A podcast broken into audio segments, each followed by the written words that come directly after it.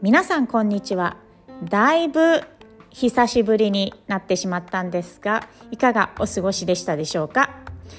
前回ポッドキャストを収録したの1月初めだったのでもう余裕で1ヶ月以上経過してしまいましたが、えー、実は本当にいろいろ忙しくただそれだけでポッドキャストの収録ができないでいました。何にそんなに忙しかったかというと、えー、今年2024年にえー、私の家族、まあ、スウェーデン人の夫と子供2人と私、えー、家族4人で日本に移動したいというふうに試みていて、えー、それの準備にかなり忙しくしていたので、まあ、それについて今回のポッドキャストでは、えー、いろいろシェアしたいと思います。この準備にあたって我々は家族としてえー、ここ3年はスウェーデンに住んでいてでその前は7年ドイツに住んでるんですけども子供は9歳と5歳なのでもう本当にヨーロッパの生活しか知らないという感じの家族をどのように日本に家族ごと移動したらいいんだろうという、えー、とっても大きなプロジェクトとなっています。で一つのステップとしては、まあ、私はこの10年同じ会社でずっと勤めてきているのでとりあえずまあ去年からいろいろ日本に移動するにあたってどんなことができるかという準備はしてるんですけども今年初めになって今の会社を辞めて次の日本でやれることの準備をし始めるということを、えー、まずやりました。なので1月の終わりをもって、えー、一応会社は辞めてで一応まあ私がいる金融の世界はガーデンリーブといってすぐに辞めるんではなく、まあ、しばらく何ヶ月かは会社のの契約はあって何かあった時に、返事をするとか、まあえー、仕事をするみたいな感じの契約があるので一応契約はまだあるんですけどももう仕事は2月1日から辞めてることになっています。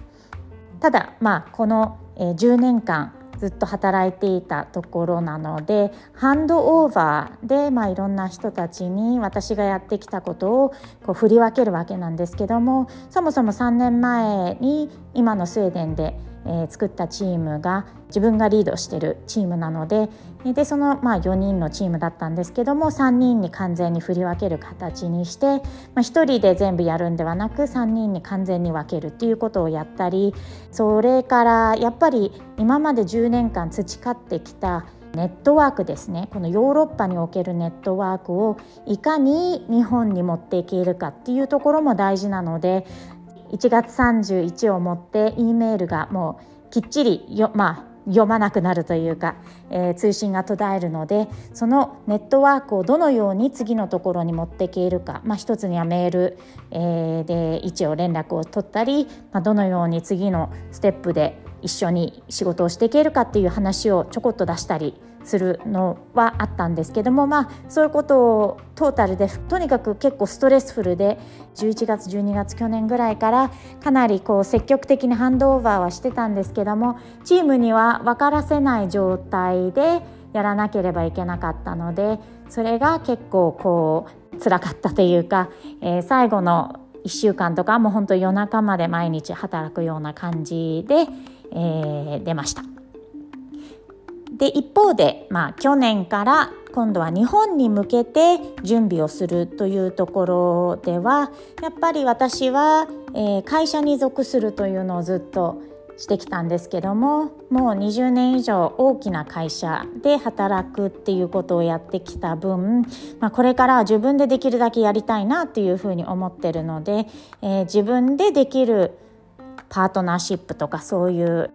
形でやりたいんですけども一応まあいろんなオプションを見ようと思ってヘッドハンターの人と話したりあとはまあ自分のパートナーシップを組みたいと思ってる人たちと、えー、まあ去年ぐらいから準備をしてるんですけどもそのまあ一番キーとなるグループの中に、えー、10年前まで香港には私がいたわけですけども香港時代で知り合った日本人の人たちとえー、パートナーシップを組みたいということで話をしている中でやっぱりメールとか会話をしている中で自分がいかに浦島太郎かっていうのがこう気づきがあって、まあ、トータルで日本から19年前に離れて大学院に行ったり国際機関で働いたり、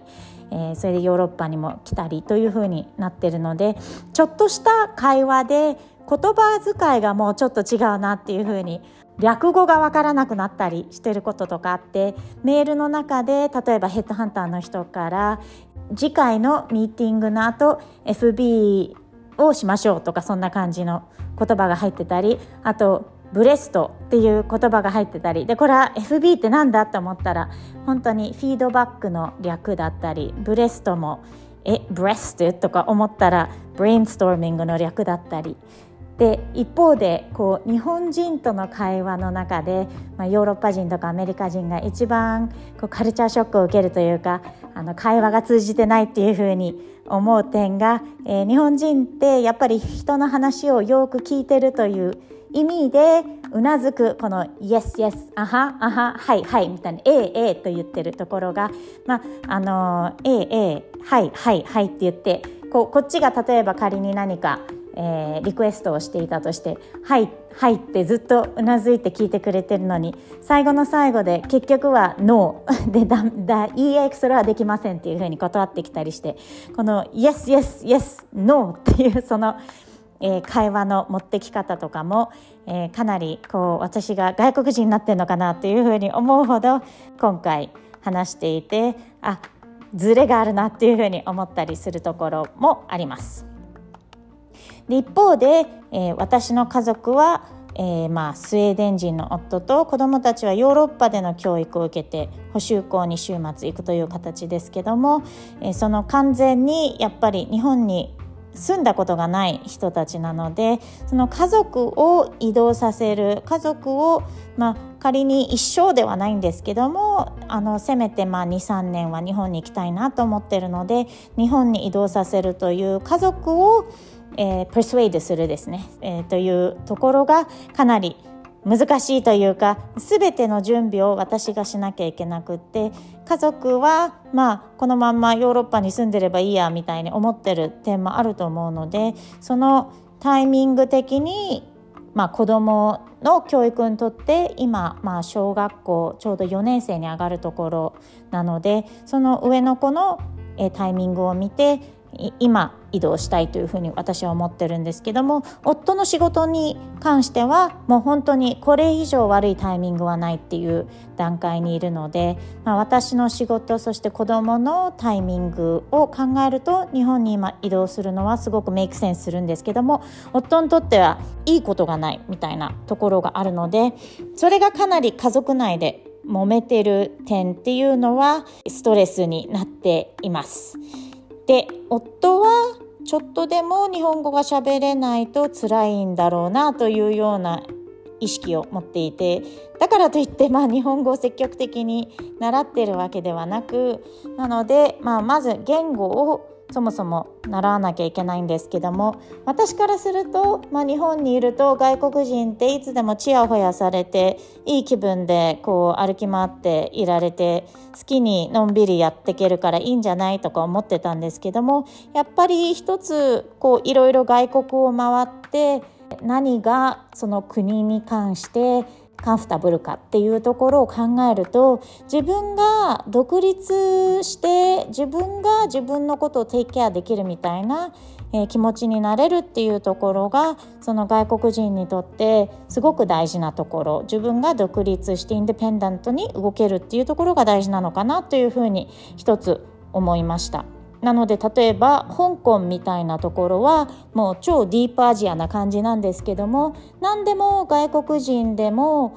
すぐ生活に慣れてちょっと手伝いが必要だとハンディマンみたいな人がいたりあの別にそんなにお手伝いさんが常にいなくても自分で行動ができるっていうである程度英語は通じるというところがあるのでその一方で、まあ、日本みたいに、えー、結構もうやり方が決まっていて生活の仕方が決まっていてっていう国にの場合でかつ英語があんまり通じないっていうことになるとそこら辺をやっぱり、まあ、言語を覚えたりしてあとはまあその初めの一歩としていろいろカルチャーになれなきゃいけないっていう面があるのでそこがとっても、まあ、一つの大事な面かなというふうに思いました。